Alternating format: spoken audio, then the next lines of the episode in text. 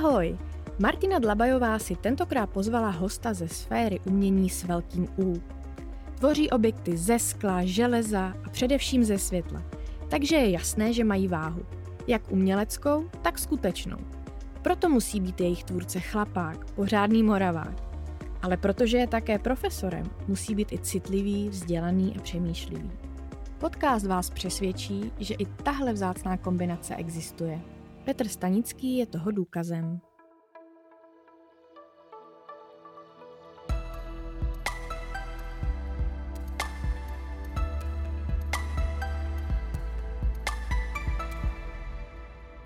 Profesor Petr Stanický, jeden z nejmladších profesorů v republice.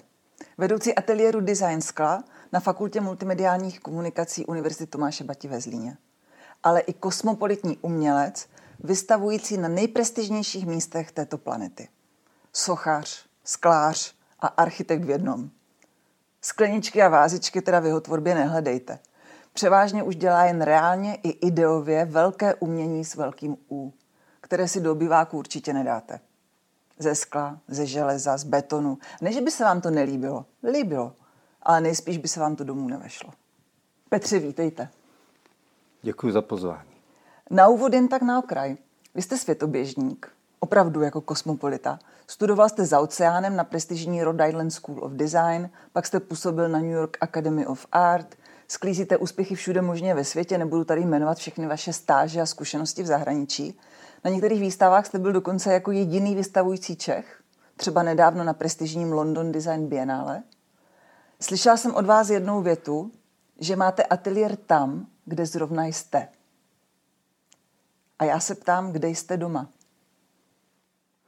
Tak eh, v tuto chvíli jsem nejvíc doma ve Zlíně. Eh, trvalé bydliště jsem donedávna měl v Praze a pořád tady mám ateliér, ale ve Zlíně mám rodinu a ženu, děti, takže jsem asi nejvíc doma tam v tuto chvíli. Takže světoběžník, ale kořeny máte pevně na jednom Vím, místě. kde jsem doma. Úžasné.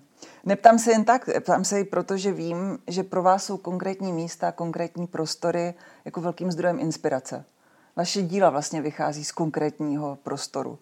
A jak, jaké prostorové a další vztahy vás eh, na začátku, na těch, v těch nejranějších fázích formovaly?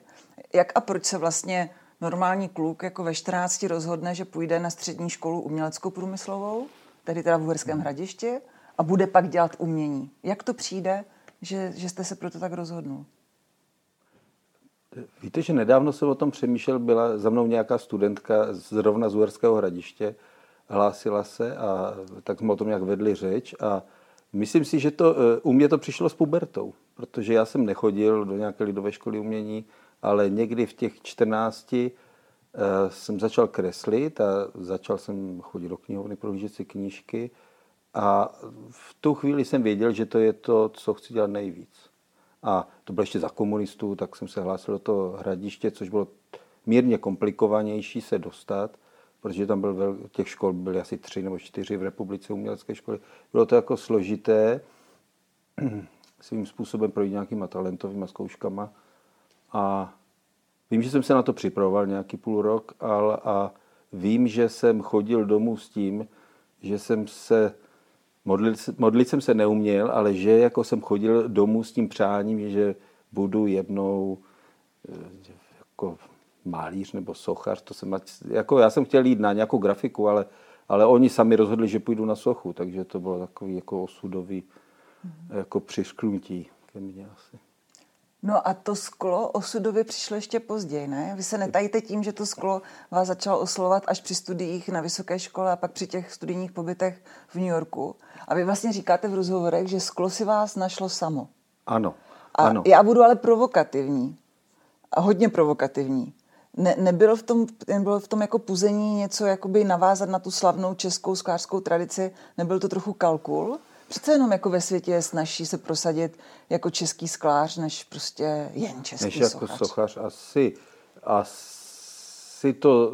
Eh, zase tak sklářská komunita je relativně jako omezená a, a já úplně s ní nekomunikuju, nebo tak se k ní nehlásím, ale určitě to zní jo, ve světě, jako to české sklo, eh, aspoň u nějaké části toho spektra lidí zní.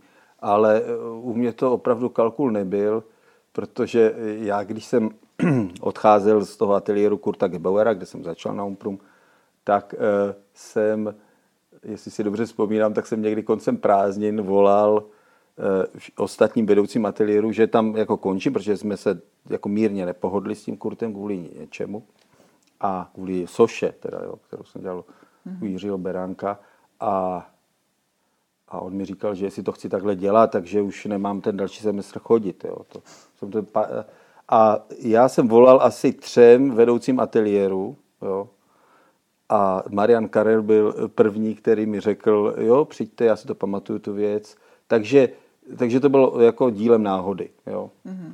Ale protože náhoda neexistuje, tak... Uh, a já jsem s ním o tom mluvil, že to sklo neznám a vlastně jsem ho na vysoké škole nedělal.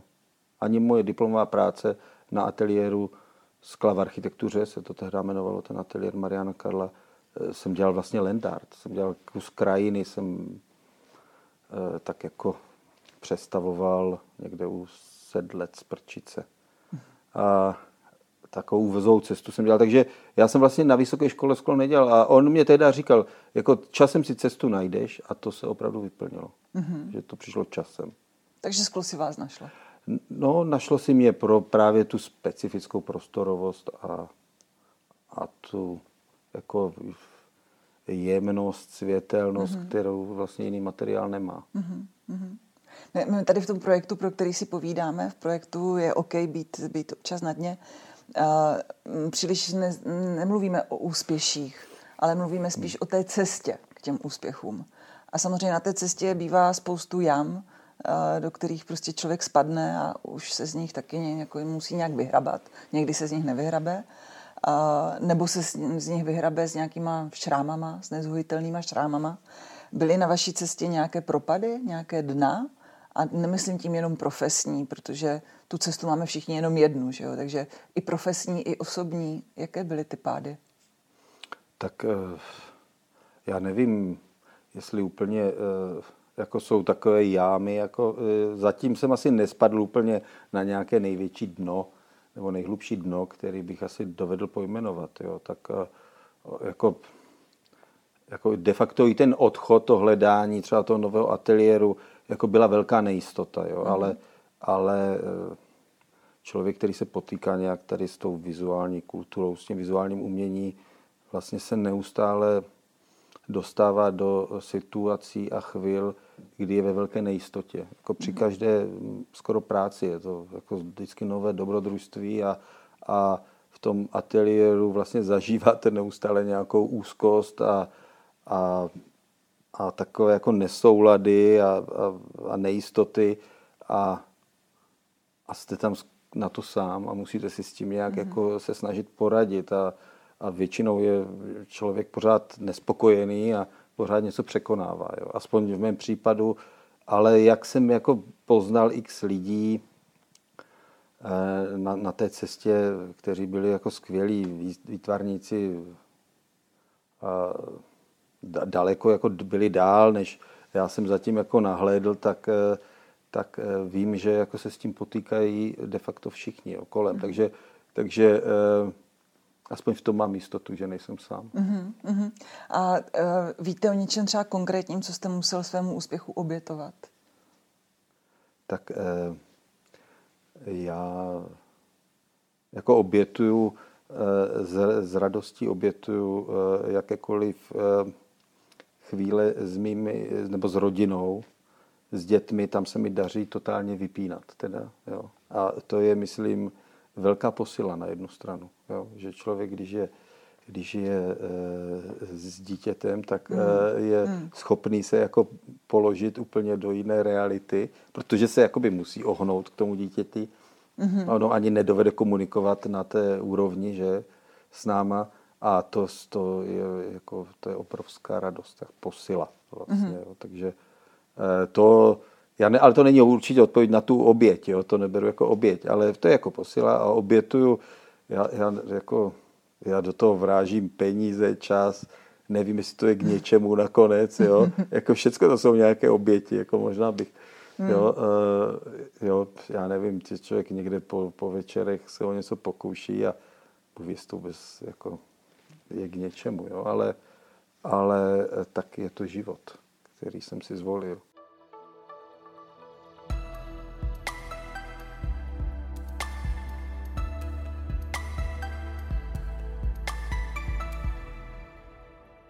Vy jste jednou řekl, že s mladými českými skláři to vidíte velmi optimisticky, že se ve světě nestratí. Platí to stále i dnes, jako platí to dlouhodobě, že mladí čeští skláři uh, se ve světě nestratí. Vy, vy byste to měl vědět nejlépe, že, že vy učíte mladé skláře v ateliéru designu skla na Univerzitě Tomáše Bati. Dříve jste učil dokonce ještě mladší, a to na střední škole sklářské ve Valašském Meziříčí. Učil, no, místo vojny. Učil takže, jsem i na Umprum. Tady, no, takže máte zkušenost jako opravdu s těmi nejmladšími. Co, co, co, jako, jak, co říct těm mladým, aby, aby se nevzdávali a, a vidíte to s nimi optimisticky? Uh, já to tak jako já to vidím optimisticky, protože jako jsou snaživí, když mám to porovnání, tak si nemyslím, že jsme v něčem jako pozadu, nebo já, no a to asi ne, ale ale eh, tady, zrovna tady v té blbé době, eh, myslím s tím covidem, to, to soužití jako tvůrčí těch ateliérů s tím, že jsou jako rozptýlení různě a zakazujeme jim se schromažďovat jako ve škole a děláme to nějak online, to si myslím, že je velká rána jako do systému. A jako cítím to teďka, i na tom ateliéru, že vlastně jsme ztratili skoro rok. Jo. Mm-hmm. Tím, že oni nejsou spolu. Ono je vlastně důležitá i, i ta komunita, to, co si říkají mezi sebou, co se učí mm-hmm. mezi sebou a, a nedá se to asi nahradit. E, jako pochválili jsme se, jak jsme to zvládli, tu online výuku, ale de facto jsme možná je mohli taky klidně nechat propadnout. Jo. Celý ročník a, a nebylo by to špatně. A tak e, mám pocit, že to rozjíždí strašně pomalu a že to je znát na tom jací jsou. A to je škoda. No. A, a to si ještě říkám, Bůh ví, jaký to je na nějakých těch základních školách. Hmm. A, hmm. a, a jako, hmm. jo, jako mluví se o starých lidech, ale možná se udělalo víc škody tady na nějakých eh, teenagerech a na, jo, na tady na té, jako zá, v tom základním školství, než možná eh, jako co se dělo s těmi staršími, jo, kteří jako tím, jsou tím, že, tím, že jste jako možná. jako optimista, tak, tak nevidíte tam něco pozitivního, co je to naučí třeba ty vaše studenty, protože naučí se být jako flexibilní, Ale tak nějak, se, něco se naučí nějak... vždycky, jo, ale, hmm. ale, ale tohle to se myslím nahradit nedá. Jo. Ten čas, že můžou spolu si o tom nějak spolu diskutují a že to vidí, jo, jak to vzniká různě, jak se kdo trápí s čím. Jo. Já si pamatuju, jako všichni si pamatujeme spolu svoje spolužáky, asi z výšky a jak, jo, co se tam dělo. A, a to jsou ty zásadní chvíle, jo, které si potom nesou, jak, jo, jak jsme se tady bavili o tom Olbramu Zoubkovi, ten neustále mluvil o tom, jak byl někde u Wagnera na Umprumce, všichni, tak to byl jaký silný typo válečný mm-hmm. ročníky, mm-hmm. ale jako neustále se měl do 80, 90 let jako nutnost tomu vracet. Jo. Mm. Jo.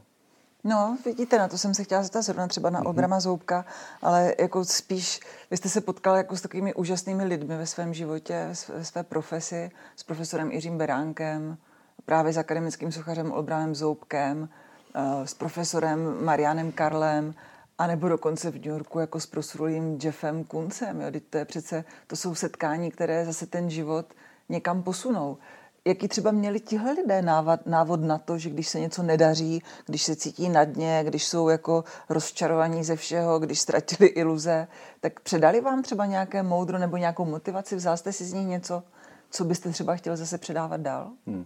Já jsem asi tak kondenzovaně to neumím říct, jo? jako to moudro nějak jako... Tak nekondenzovaně. Ano, jako že tady jako Konfucius řekl něco, jo, ale, ale e, jako Určitě, určitě tam byla uh, velká míra pracovitosti a, a, nějaké jako hospo, a nějakého hospodaření s časem. Jo? A všechno, se jako, všechno bylo jako nějak jako oddané, naprosto oddané práci. Jo? A, a bez toho to prostě není možné. Jo? Jako ten Zoubek neustále mluvil o tom, že je to hlavně řemeslo, jo? protože se vztahoval k antice, kde jako umění nemá můzu. Jo. A tak jako, ale, ale všichni byli jako řemeslníci. Marian Karel je vlastně neust, jako nesmírně šikovný, řemeslně toho zmiňuji, protože je tady jako s náma, to je poslední tady Mohikán jako z mého mm-hmm. světa, který mě se naučil. Jo. Ale, ale e, i u toho Jeffa Kunce musím přiznat, že jako já, když jsem se tam hlásil, tak jsem si říkal, on tady bude třeba jako v tom New Yorku, v tom ateliéru jednou za 14 dní se přijde podívat jako režisér, jak to tady vzniká jo, a co je, jak, jak se to posunulo a pak jako zmizí. Ale jako musím jako se před ním, jako musím se mu omluvit, protože on opravdu, když je e, v New Yorku, tak je v tom ateliéru neustále, pořád do toho vstupuje a, a jako chce být u toho, protože to je vlastně on. Jo? To je hmm. to, co ho fascinuje a ono by vlastně ani to dílo nebylo tam, kdyby, kdyby to možná, tak jak jsem si bláhově myslel, jako vznikalo někde v povzdálí. Jo? Hmm. To je opravdu jako jako věc, která ho fascinuje. To on je tam neustále vstupuje do toho, i když to jako vzniká na různých úrovních, různě, jo, takže, takže jako ta míra té oddanosti, té práci, jako byla tady u všech těch lidí jako neuvěřitelná. Hmm. Jo, ale to, to je vlastně úžasné poselství. Pracovitost a hospodaření s časem. Hmm. A, a vlastně asi jo, jako třeba Olbram Zombek měl to své známé heslo, život a světlo jsou krátké, buďte no, struční. buďte struční na, no, na brance. No. A, a to, to hospodaření to je s časem no. je jako hodně, hodně zajímavá myšlenka. A je to třeba i tohle, co byste chtěl předat třeba i Jozívkovi? Jozívkovi, tak eh, Jozífek je tady zatím největší bohem v tomto, ale, ale eh, minimálně se jeví jako přemýšlivý, tak snad na něco přijde. Jo? Eh, lehá si na lavičku a dívá se do nebe, tak to, to, eh, to je znak nějaké přemýšlivosti asi. A chce vám no. pomoct v ateliéru? Snaží se uh, pomáhat? Tak, ale jo, snaží se pomáhat. Snaží se pomáhat. Minulý týden jsme u dědy hrabali listí. U děda má srnku, tak jsme tam hrabali listí někde, aby musela hrabat kopítkem a pomáhal mi hrabat sám od sebe, tak snad takže tu pracovitost snad mu, něco navnímá. Mu, mu předáte. No. no. tak eh, já jsem teda už u závěrečné tradiční receptury. Když se bavíme o tom, že vlastně je OK být chvíli na dně a musíme to všichni jako zvládnout, tak se bavíme vždycky na závěr z hosty o nějakém takovém rychlonávodu. Na, na ten odraz ze dna a na ten, na ten únik prostě z té kaše, ve které se občas jako topíme. A to je jedno, jestli to jsme my, co se topíme, nebo nás tam topí osud, nebo nějaké okolnosti. Tak jaký je ten váš rychlonávod? Můj rychlonávod? Tak já, já vidím naději. Všude vidím naději ve světě, tak eh, nemám důvod eh, jako nevěřit, že se všechno v dobré obrátí. Eh, tak jsme se tady objevili, a žijeme v úžasné době. Objevili jsme se tady, ani nevíme jak, že najednou jsme se tady narodili, ani nevíme jak a žijeme, myslím, že v úžasné, krásné, relativně klidné době, tak jako to je, to je požehnání. Takže hodně naděje do budoucna. Je naděje tady je kolem nás všude. Děkuji za rozhovor, Petře. Děkuji taky moc. Poslouchali jste další díl podcastu, který je určen všem, kteří věří, že to jde. V rozhovorech Martiny Dlabajové s hosty, kteří už řekli jde to. Tak ahoj zase příště.